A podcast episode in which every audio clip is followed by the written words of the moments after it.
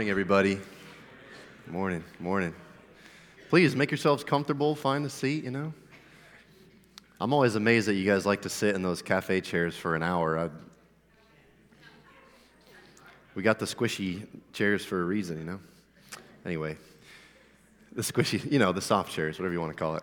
There you go. That's it. Yeah. Comfort. All right. Good morning, everyone. Welcome to Calvary Napa.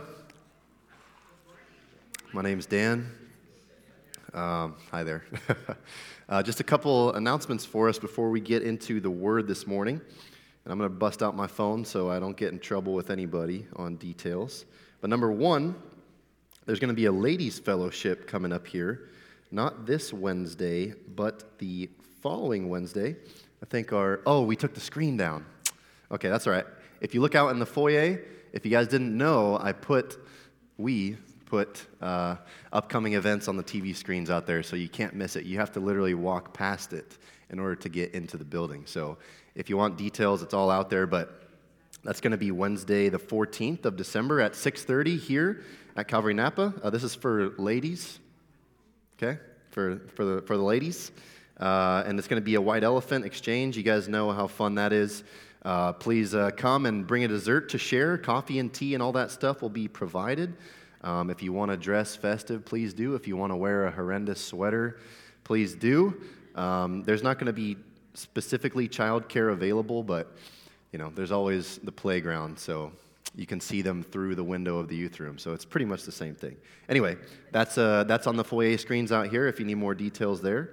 And then, of course, we have our Christmas dinner coming up on the 17th, so that will be the Saturday of the same week. And that's going to be potluck style, so if we don't bring food, we're not going to eat. So just throwing that out there. Next week, I'm going to put a sheet out in the foyer. I'm going to give you guys a week advance notice, but I'm going to put a sheet out there so we can check off what kind of food we would like to bring so that you can see kind of a balance of what's going to be here. I think last year we had more desserts than I've ever seen in one place in my life. I mean, it was out of control. So a lot of people enjoyed that, but, you know, I like meat, so I'm going to bring that. So anyway, Christmas dinner, the 17th, that's also out there in the foyer. And then I just want to clarify for you guys in case there's any confusion about how Christmas is going to go down this year. Christmas is on a Sunday morning, Christmas Day, which I don't know who plans the calendar, but, you know, it just happened to work out that way. So we're going to take our Christmas morning and be here, so we'd love to see as many of you as the Lord would have. Christmas Eve, we're going to let everybody do their thing. So Christmas Eve will just be just like any old regular Saturday night, and then Sunday morning we'll be here. Does that make sense? All right, regular time, regular deal. Okay? Wonderful. All right, let's get into it. Let's pray together, please. Father, thank you, God, that you are a mighty, powerful, and amazing God. Lord, we come together this morning to reverence you and to worship you and to be transformed by your word. Father, I pray that everything that we brought into this room this morning, our cares and our distractions and our, our struggles, Father, our shortcomings, Lord, that we would just let go of those now, God, that we may hear from you. Father, please speak to our minds and to our hearts from your perfect holy word, God, and may we receive it with gladness and joy. And may you renew our minds this morning, Father, that as we leave, we would see you more clearly, see ourselves more rightly, and see the glory of Christ more clearly. And so we ask all these things, and we thank you in Jesus' name. Amen. Amen. So, as you guys know, Pastor Rob is in Israel with his wife, and he has some video fun for us, but we weren't able to get it, so we'll watch it next week, hopefully. But while he's gone, I'll be with you guys for 3 weeks, and we're going to do a little mini-series. So I'm losing time on my message today by introducing this, so that doesn't count toward the sermon time, all right? So I still get my 40 to 45 after the introduction. But we're going to be spending 3 weeks in the book of Ephesians. If you guys want to open up there, somebody's excited. I'm excited. Not that my excitement really matters, but this is my favorite book in the Scripture. When people ask me that, that's my go-to. And there are many reasons for that, some of which we'll get into today. Again, not that that matters to anybody, but just thought I'd share. We're going to be in Ephesians chapter 4 is going to be our passage for the next 3 weeks. The opening 3 verses. If you guys are there, it may sound different in whatever translation you have, but that is perfectly fine. I think it's good to take a look at multiple translations when we read. We don't have to be stuck with one for our entire life. We might catch something that we missed in another translation. So however it reads for you, let's read the first 4 verses of Ephesians 4, or the first 3 verses of Ephesians 4 together. Paul says, "Therefore I, the prisoner of the Lord, urge you to walk in a manner worthy of the calling with which you have been called, with all humility and gentleness, with patience, bearing with one another in love, being diligent to keep the unity of the Spirit in the bond of peace." So by God's grace, we're going to spend 3 weeks right here. And the key word that I want you guys to look at here is the first word of the sentence. Just let it ring out for me. Therefore, therefore, okay. See, I tell you guys, don't worry about the translation. Yeah, that was a blunder. Yeah, therefore, sorry. Mine says therefore, yours might say I, therefore. Either way, therefore is the key word here. The therefore, what is the therefore, right? That is always our question. Why is there a therefore? The therefore, Paul is calling Christians to live in a certain way, but he's doing it with a therefore. And so the whole point of this series is going to be, therefore, living in light of Christ's work. Living in light of Christ's work. Living in light of what Christ has done. Does that make sense? Paul does not just give commandments and instruction out of nowhere with no basis and no grounding whatsoever in what God has done.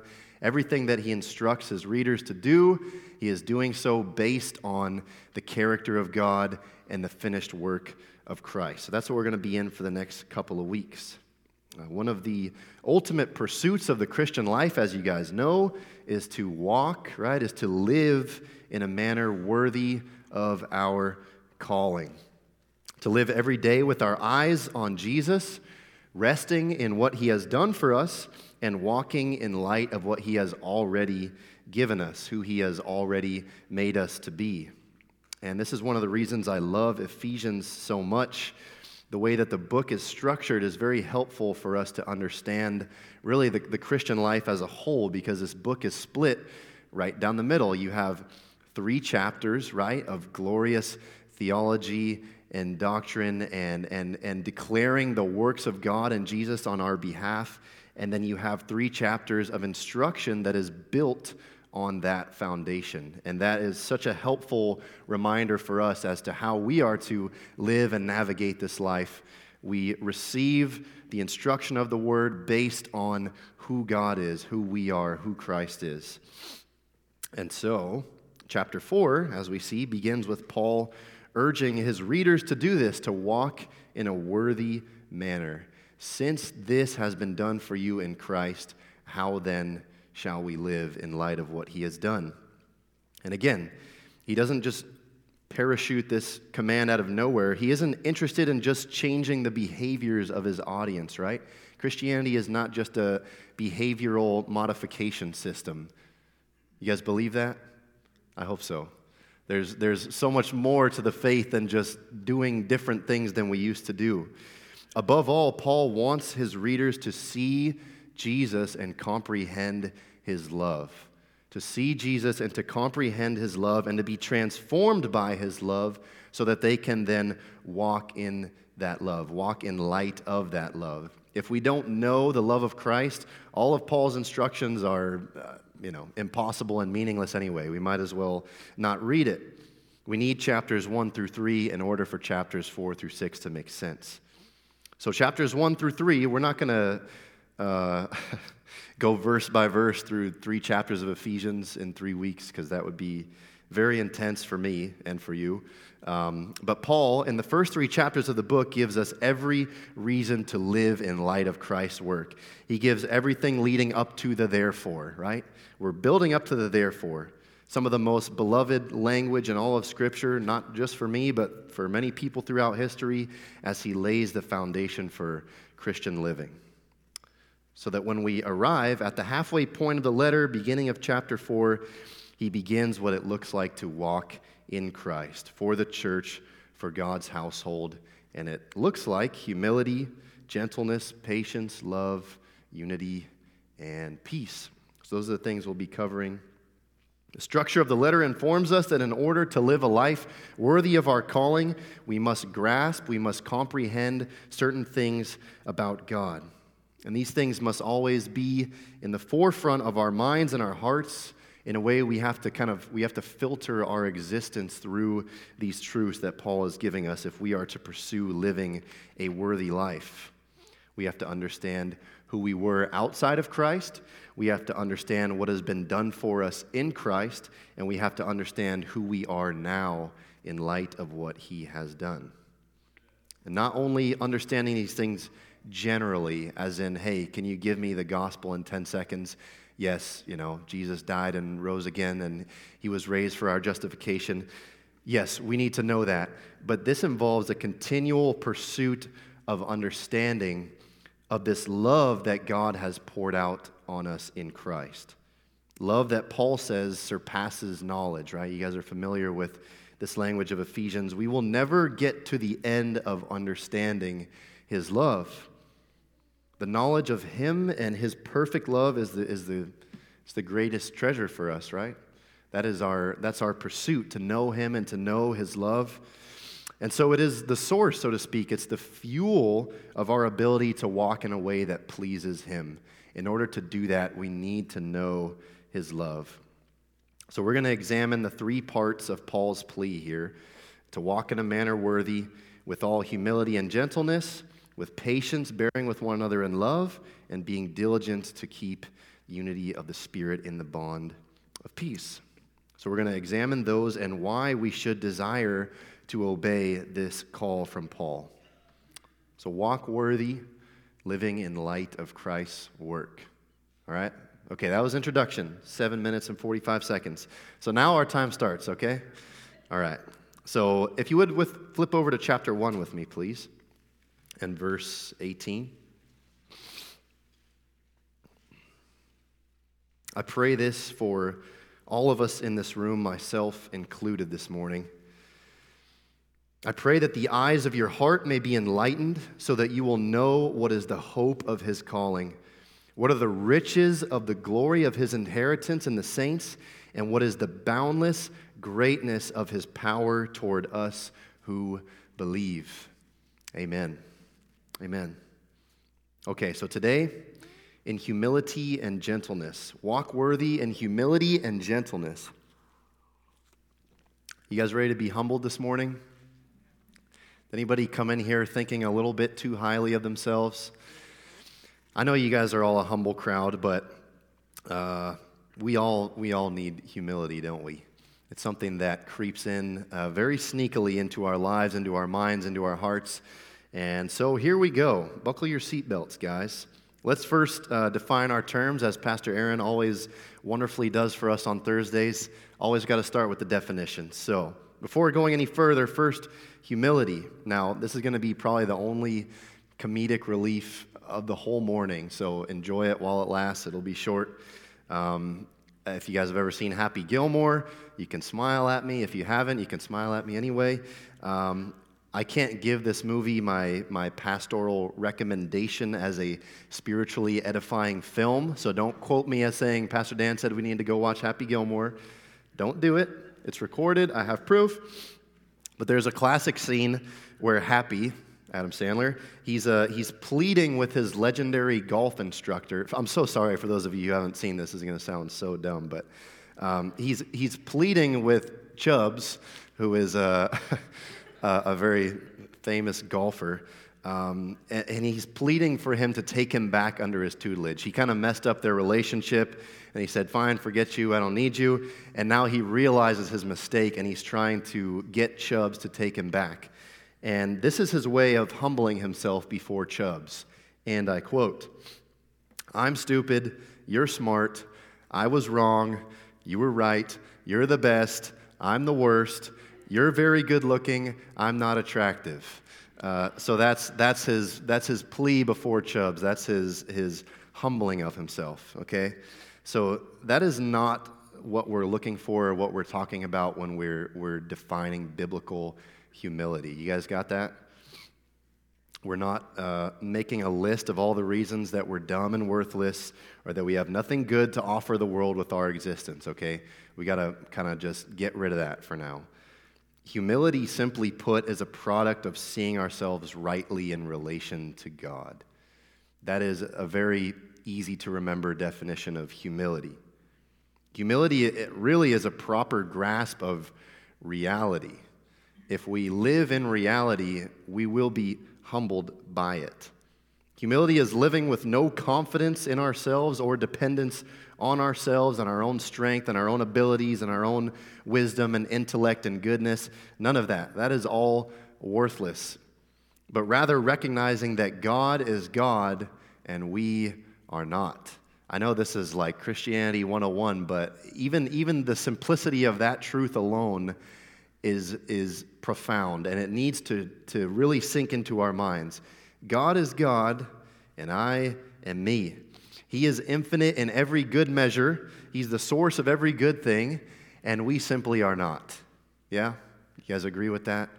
We are not the source of every good thing. In fact, we are one of the main sources of every bad thing, so that's nice. Humility is letting God be God in our thinking. Humility prevents us from glorifying ourselves, and it turns our eyes to glorify Him. That's humility. God is God. Who am I? Right? Who are we? Gentleness, other word, it's a similar connotation. The two words are kind of paired together in other places in Scripture, but you guys understand the concept of gentleness, right? Not aggressive or harsh or combative, not asserting dominance over other people.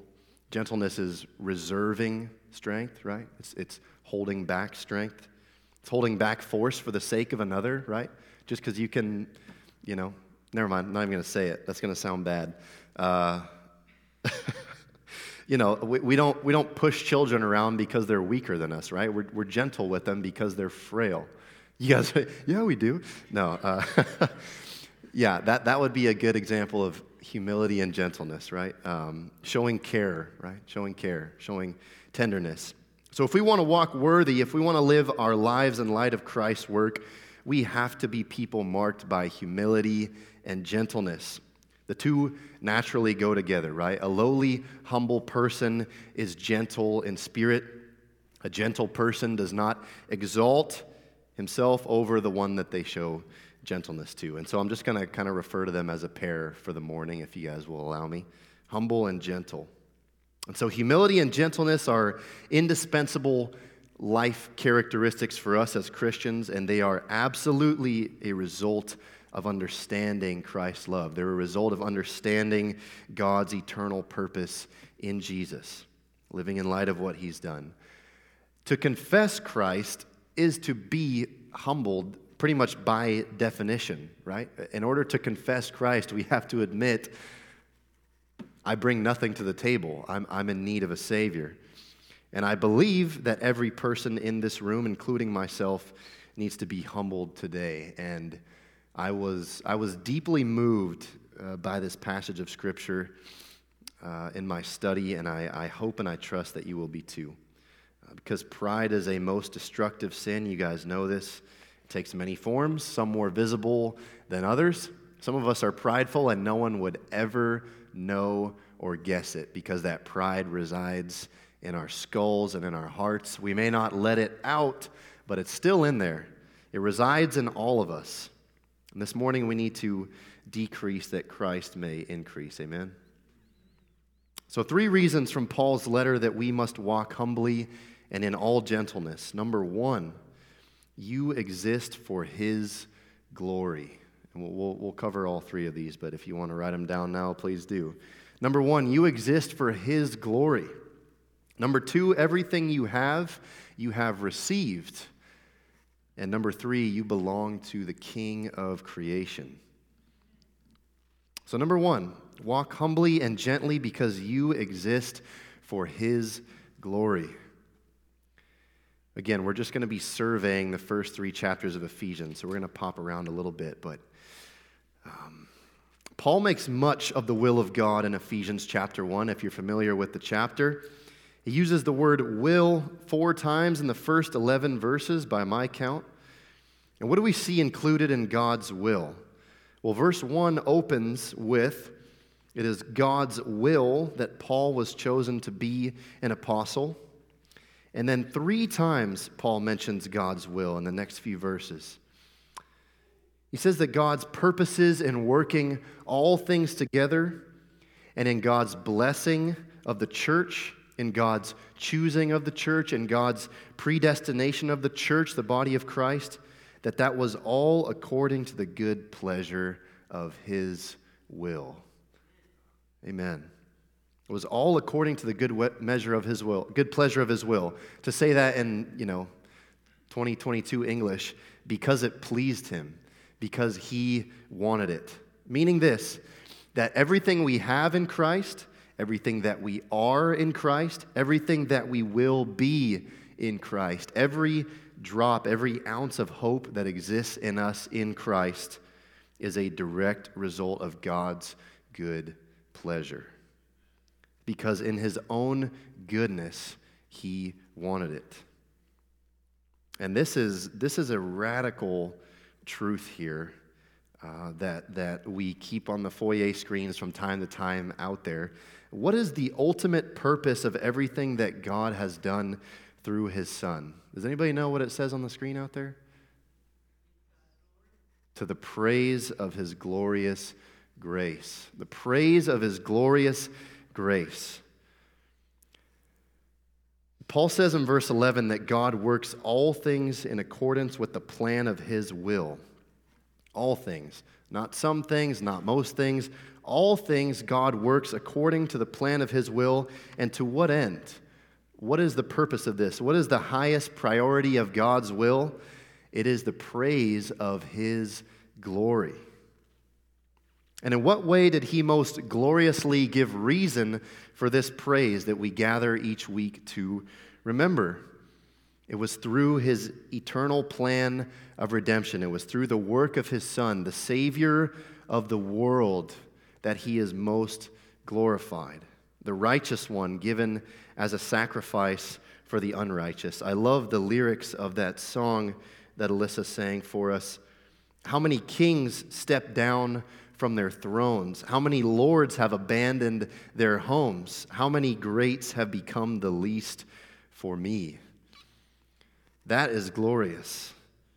That is glorious. That ought to humble us when we consider that our blessed position, our position of favor with God and our eternal reward, life everlasting, joy and peace and redemption and adoption as his children and entrance into his household, all serve a purpose that's rooted in God himself, his good pleasure, his will, his choice, his glorious grace.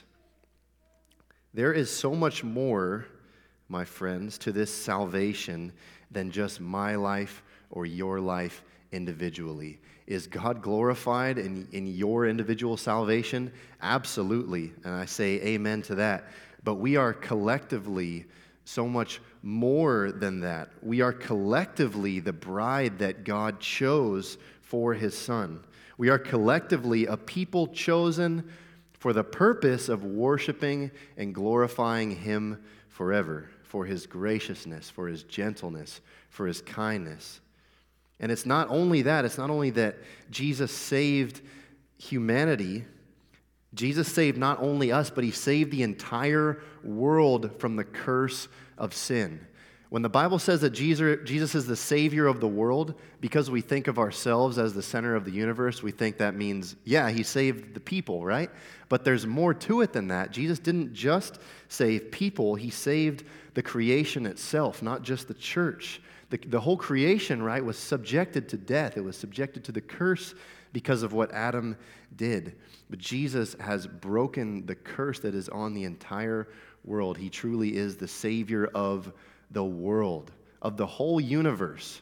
Decay and death and everything that came with the curse has been undone by his work. So when we look out into the stars and we think of the vast expanse of space and stars and galaxies and all that stuff, Jesus has literally saved the whole deal, right?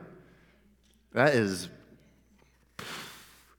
science, okay, tells us that there is a law that all things are trending toward destruction, right?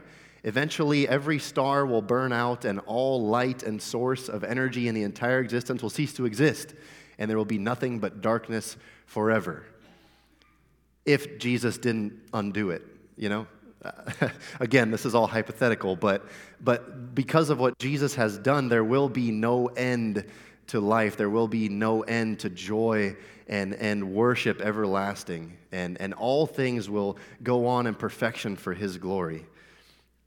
And we're gonna bring this, I promise, we're gonna bring this back down to the simplicity of our everyday life. But Jesus has saved the world. And so we, the church, are part of something so much bigger than just ourselves as individuals. We exist for his pleasure and glory. And the thought that God would love us, that he would find delight in you, that he would find delight in me, that he would find delight in everyone in this room, that ought to humble us.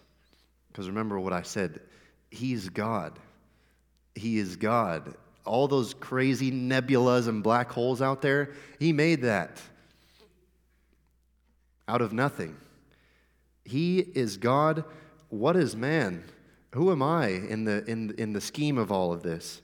The psalmist, King David, was astounded and humbled by this very same thing. If you guys know Psalm 8, if you're lightning fast, you can turn there, but please just listen. He says, "O Lord, our Lord, how majestic is your name in all the earth. You have set your glory above the heavens. Out of the mouth of babies and infants, you have established strength because of your foes to still the enemy and the avenger." Listen to this, verse 3. "When I look at your heavens, the work of your fingers, the moon and the stars which you have set in place, what is man that you are mindful of him? And the Son of Man that you care for him." Who am I? When I look out into the heavens, I go, what?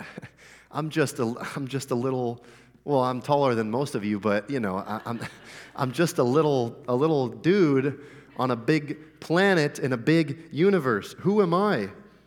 But he says, verse 5, "Yet you have made him a little lower than the heavenly beings and crowned him with glory and honor. You have given him dominion over the works of your hands."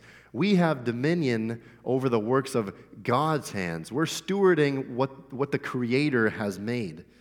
"You have put all things under his feet, all sheep and oxen and also beasts of the field, the birds of the heavens and the fish of the sea, whatever passes along the paths of the seas. O Lord, our Lord, how majestic is your name in all the earth." Amen. How majestic is his name. Who am I? Who are we? He's taking language straight out of Genesis, right? When God created man, he said, let him have dominion over all these things, over the birds of the air, the beasts of the field. It's mind-boggling that God would choose us as vessels for his glory, that he would show favor and gentleness to the same human race who crucified his son. If someone came into your house tonight and killed your children, would you offer up your other child and say, here, have this one as a token of my forgiveness? No way. His ways are so far beyond ours, they're incomprehensible. That is glorious grace, amen? Glorious grace, amazing grace is what we call it. This grace should never grow old to us.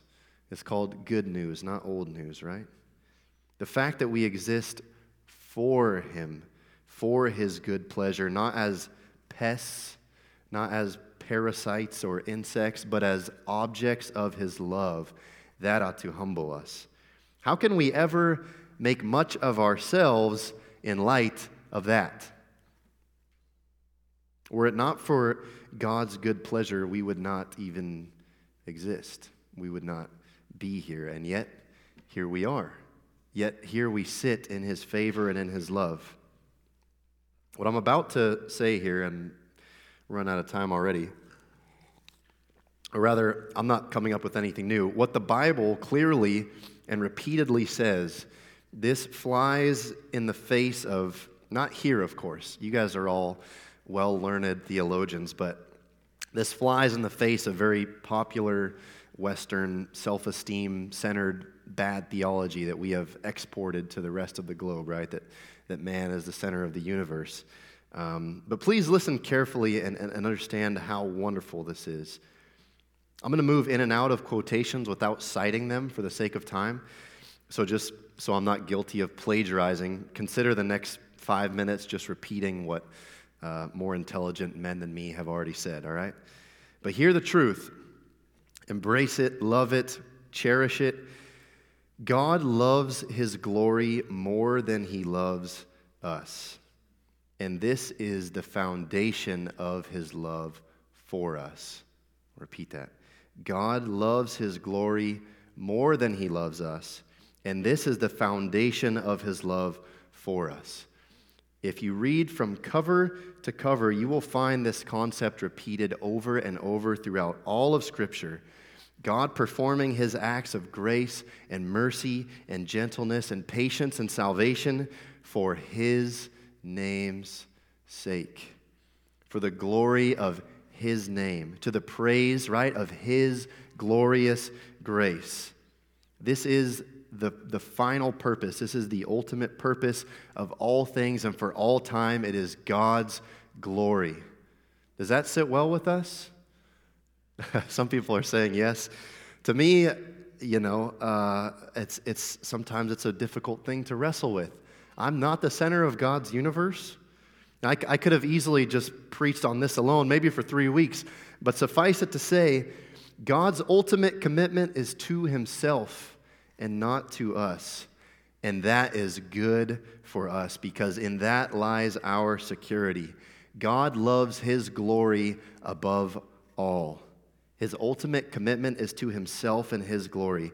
Why is that good news for me and for you? Doesn't that sound like God is pretty God-centered? Yes, it does. And thank God. Thank God that he is the center of his universe, not us, because he is the only fitting thing for that place. Who else is worthy to be the center of all things but the only God? Thank God that his love for us doesn't rest on our ability to be lovable. That is a sobering and humbling and wonderful thing. God's love for me does not rest in my ability to be lovable, because if it did, we would already be destroyed. Thank God his love for us is founded in something as unchangeable and as valuable as God himself, and that's his glory. Now, the question is, does this diminish or tarnish or lessen his love for us? Absolutely not in any way. In fact, it establishes his love for us. It magnifies his love for us. It anchors his love for us. Nothing could be better for you and me than God's love for his glory. Nothing could be better for us because through his own Son, he has made us, sinful humans, to share in glory. Us. He has attached our eternal destiny to the glory of his own name through his Son. The two have been connected in the work of Christ so that we have been made a part of God's greatest commitment, his commitment to his glory. We've been brought into that. We've been brought into the love that exists between the Father, the Son, and the Spirit that is perfect and unchangeable and eternal. We have been brought into it. We've been brought into the glory that God had in his existence from eternity past. We've been brought into it for his name's sake, to the praise of his glory. He has made himself known to us. He's shown himself to us. He's revealed himself to us. He's told us about him so that we would see his glory and that we would be able to share in glory. And in that we find security. If one thing is certain, it's that God is glorious. If there's one thing that is certain, it's that he will be glorified for all that he is. God will get glory, amen? Whether through the salvation of souls through the cross, whether through the destruction of the wicked in the lake of fire, whether through all means, God will get glory. And in that we are humbled. Who am I that God would be mindful of me? Who am I that he would glorify me?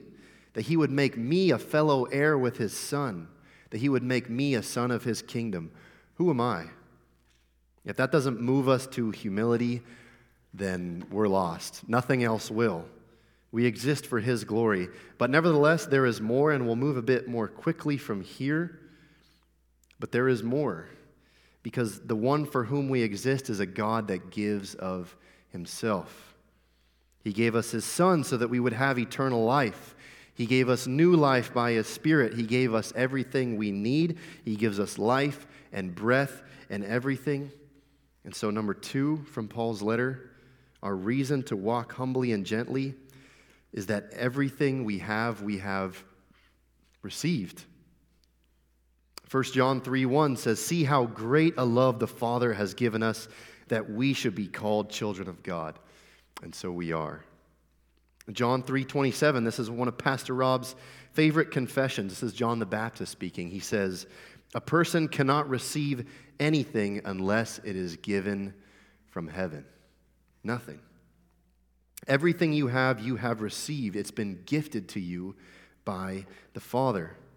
And if we remember this, if we live in light of this, we are stripped of any and all ability to boast, to elevate ourselves. Our pride is destroyed in light of this. What do you have that you did not receive, right? What have you gotten for yourself? Nothing. A quick survey, again, we're not going to read all three chapters, but of the first three chapters of Ephesians produces a list for us. It's a list of all the things that God has given to the church.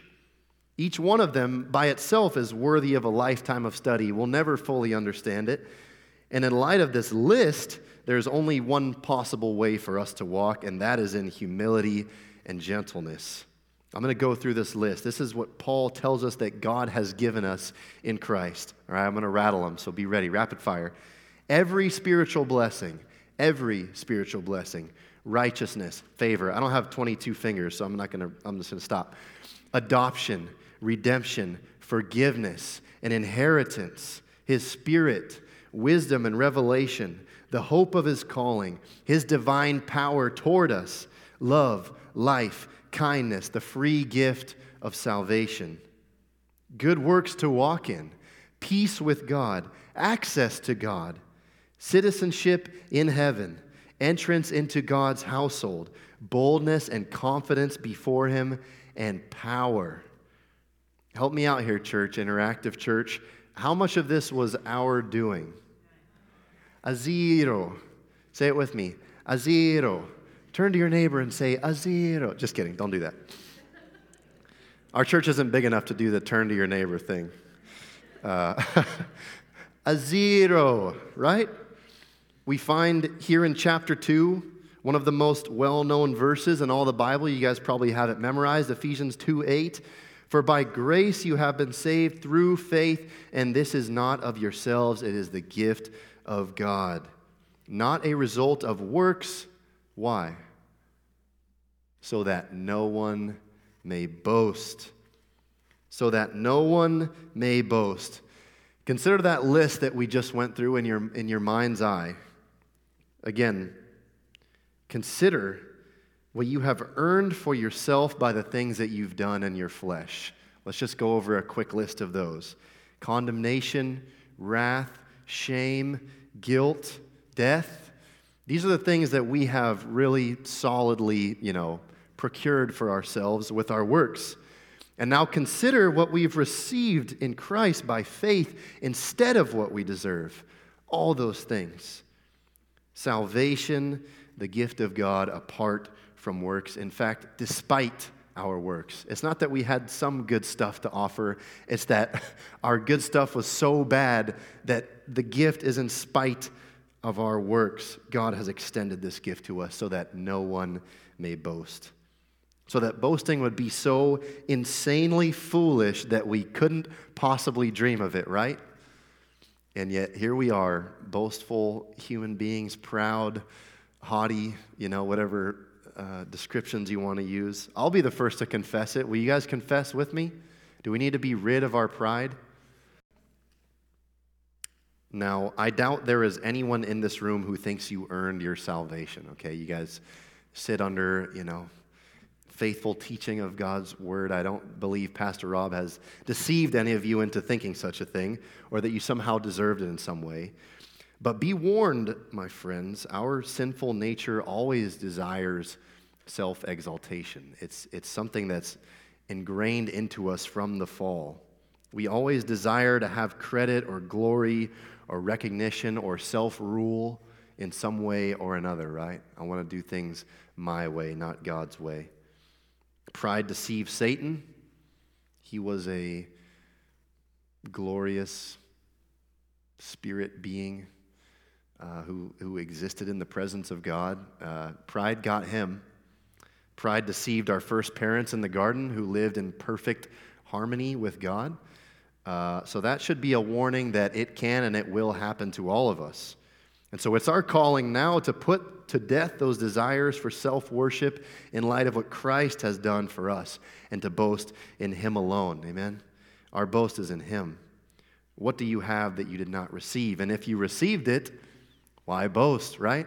If someone gives you a $100 gift certificate for Christmas, you're not going to go, look at this gift certificate I got myself. It was a gift. Thank the person who gave it to you, right? You look like a fool. Who am I? Who are you?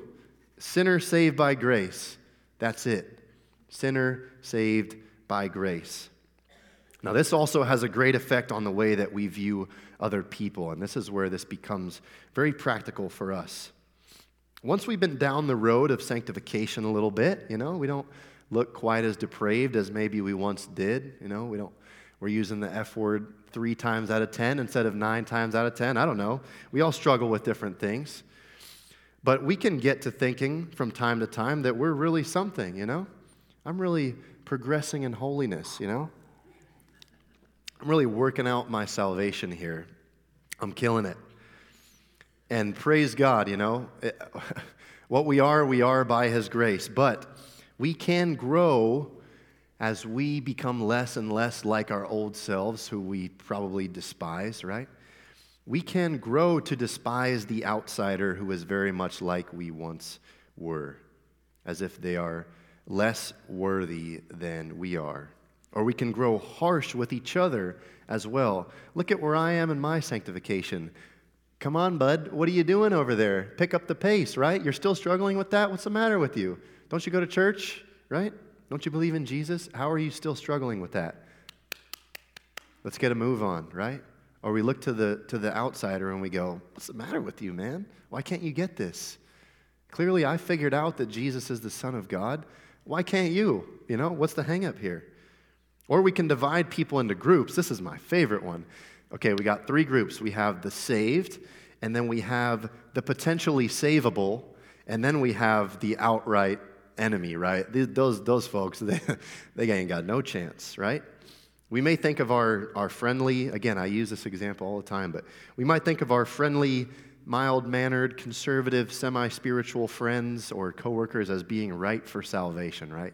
They're right there. They're right there, I can tell.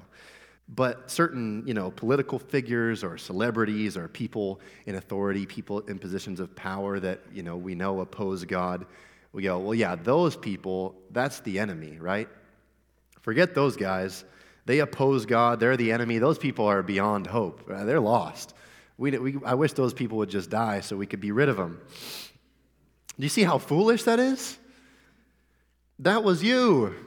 That was me. We look foolish when we think this way. That was you. No more worthy than any other fallen son or daughter of Adam. That's what makes God's grace so gracious, is that he saves his enemies, right? He saves his enemies.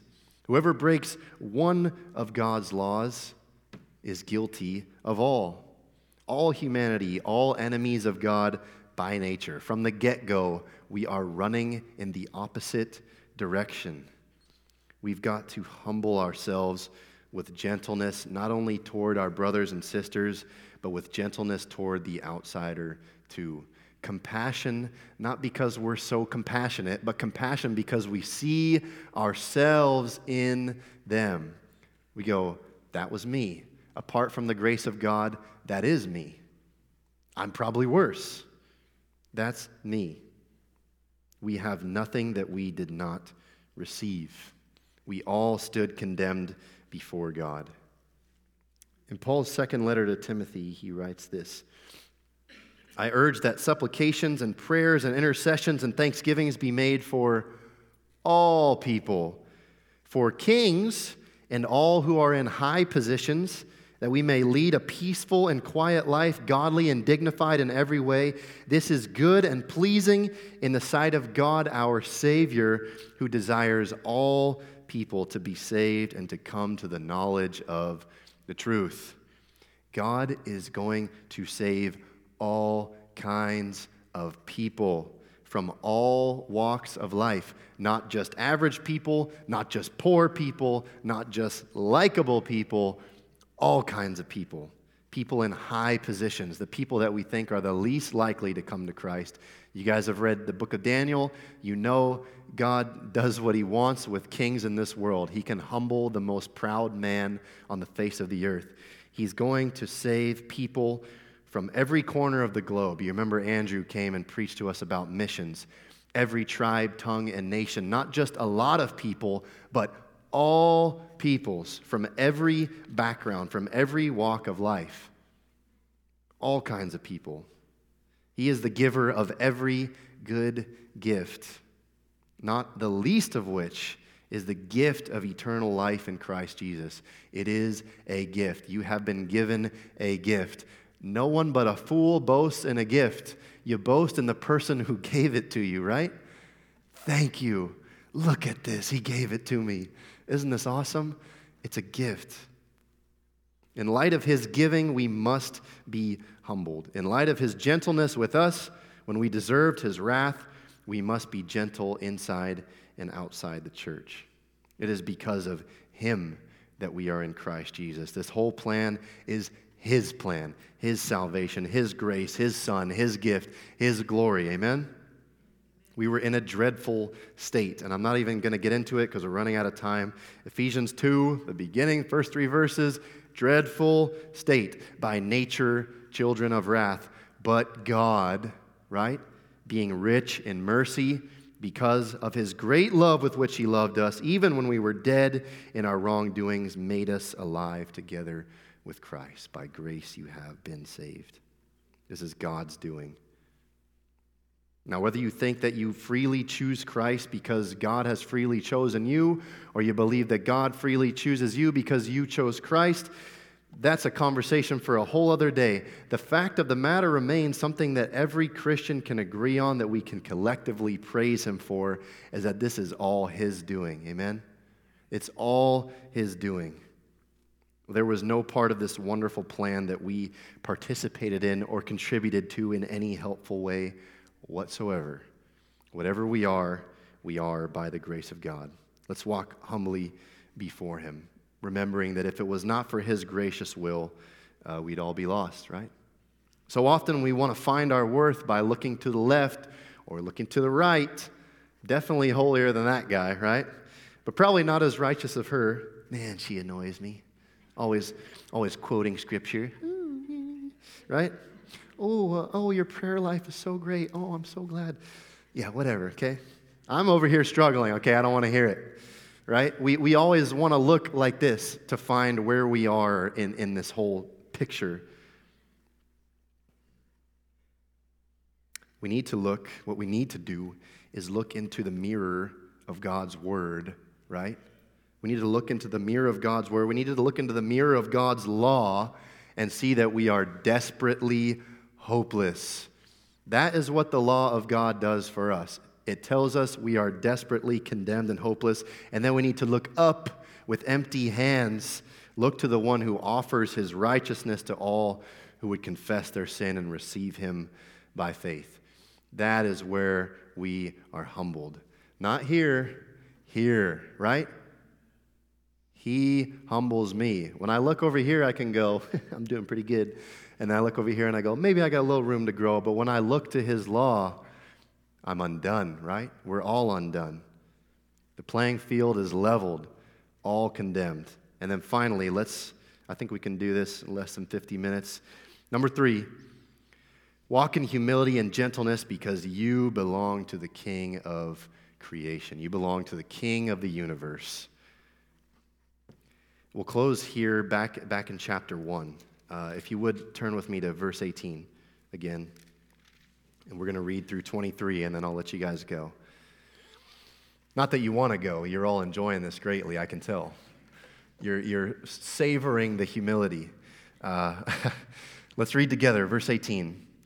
I pray that the eyes of your heart may be enlightened so that you will know what is the hope of his calling, what are the riches of his glory, of his inheritance in the saints, and what is the boundless greatness of his power toward us who believe.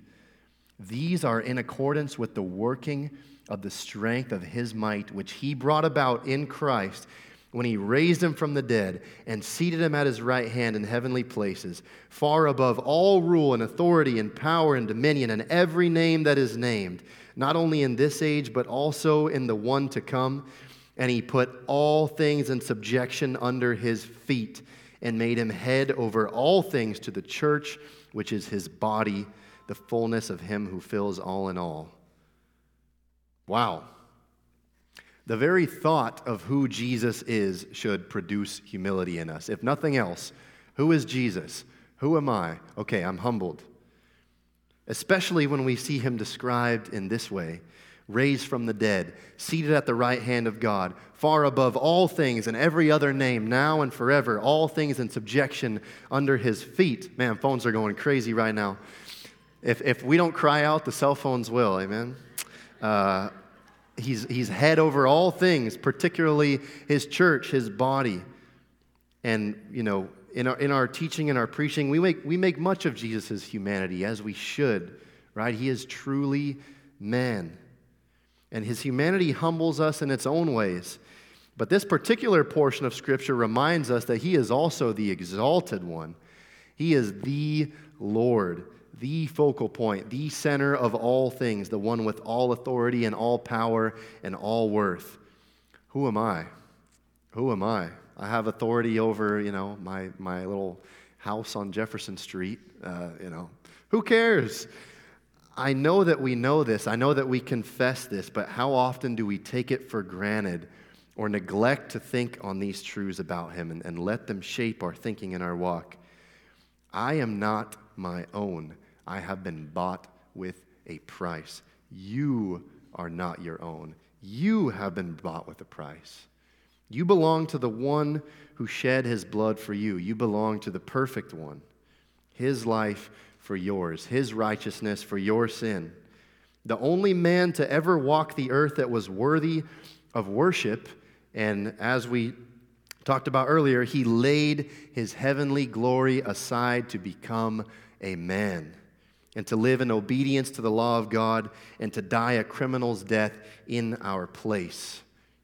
And Paul says, God raised him up again, putting an end to the agony of death, since it was impossible for him to be held by its power. He's got power over death. He came to earth to save us, to acquire us as his possession. How then can we ever turn around and be proud or be harsh with our neighbor? How can we ever elevate ourselves above anyone else? May it never be. We of all people ought to know what it is to be humbled and to walk humbly. We who have experienced the desperate awareness of our sin before a holy God and the kindness and gentleness of our Savior, the God-man. Pride and the Christian life could not be more opposed to each other. They are on opposite ends of the spectrum of God's desire for us, which is why Paul begins his call to walk with humility. First things first, humility. When we see ourselves in light of the King, there is nothing else that we can do, amen? If you have not been humbled by these truths, today is the day. He is the exalted King over all creation, and we are nothing before him, and yet we are something before him. That is the thing that just blows our minds.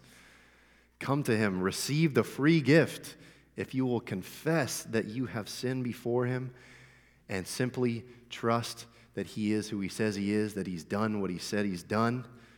Receive his righteousness by faith. There is nothing left to do but live in light of what he has done for us. Amen? So walk worthy this morning, and as you leave, in light of what Christ has done, in humility and gentleness. Ask yourself this morning, who am I that God would be mindful of me? Amen? All right, let's pray together.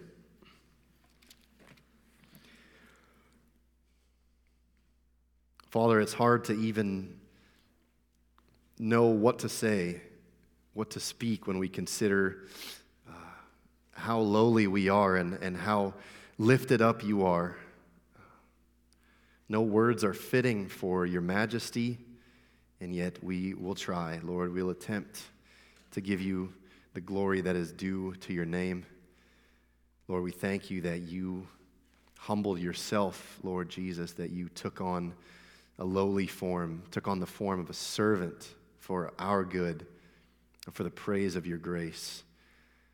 Lord, we're in awe of you this morning, and we are truly humbled, God, by your glory. And so remind us of our position, remind us of our place of love and of delight, Father, this morning. And may that just blow our minds, God, that you would love us. So we thank you for what you've done.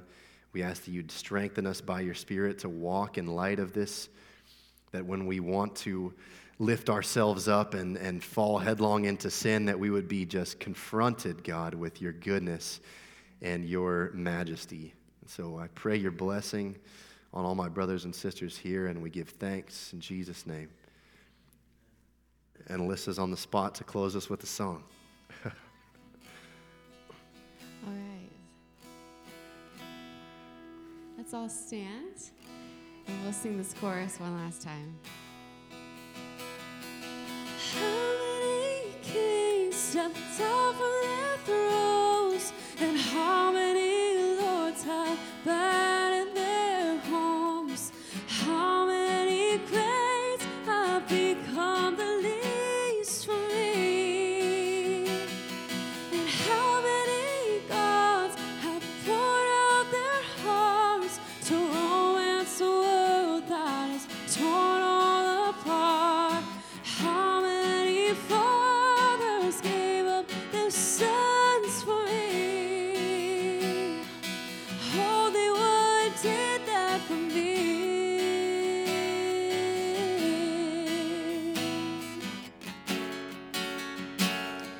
Jesus, you did that for me.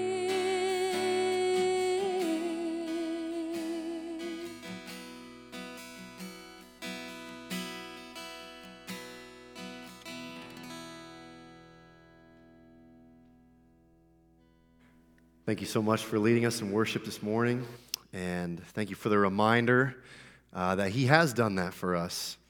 Unbelievable. So all of you, I love you all. Go in peace, and we will see you soon, hopefully. Amen? All right, guys.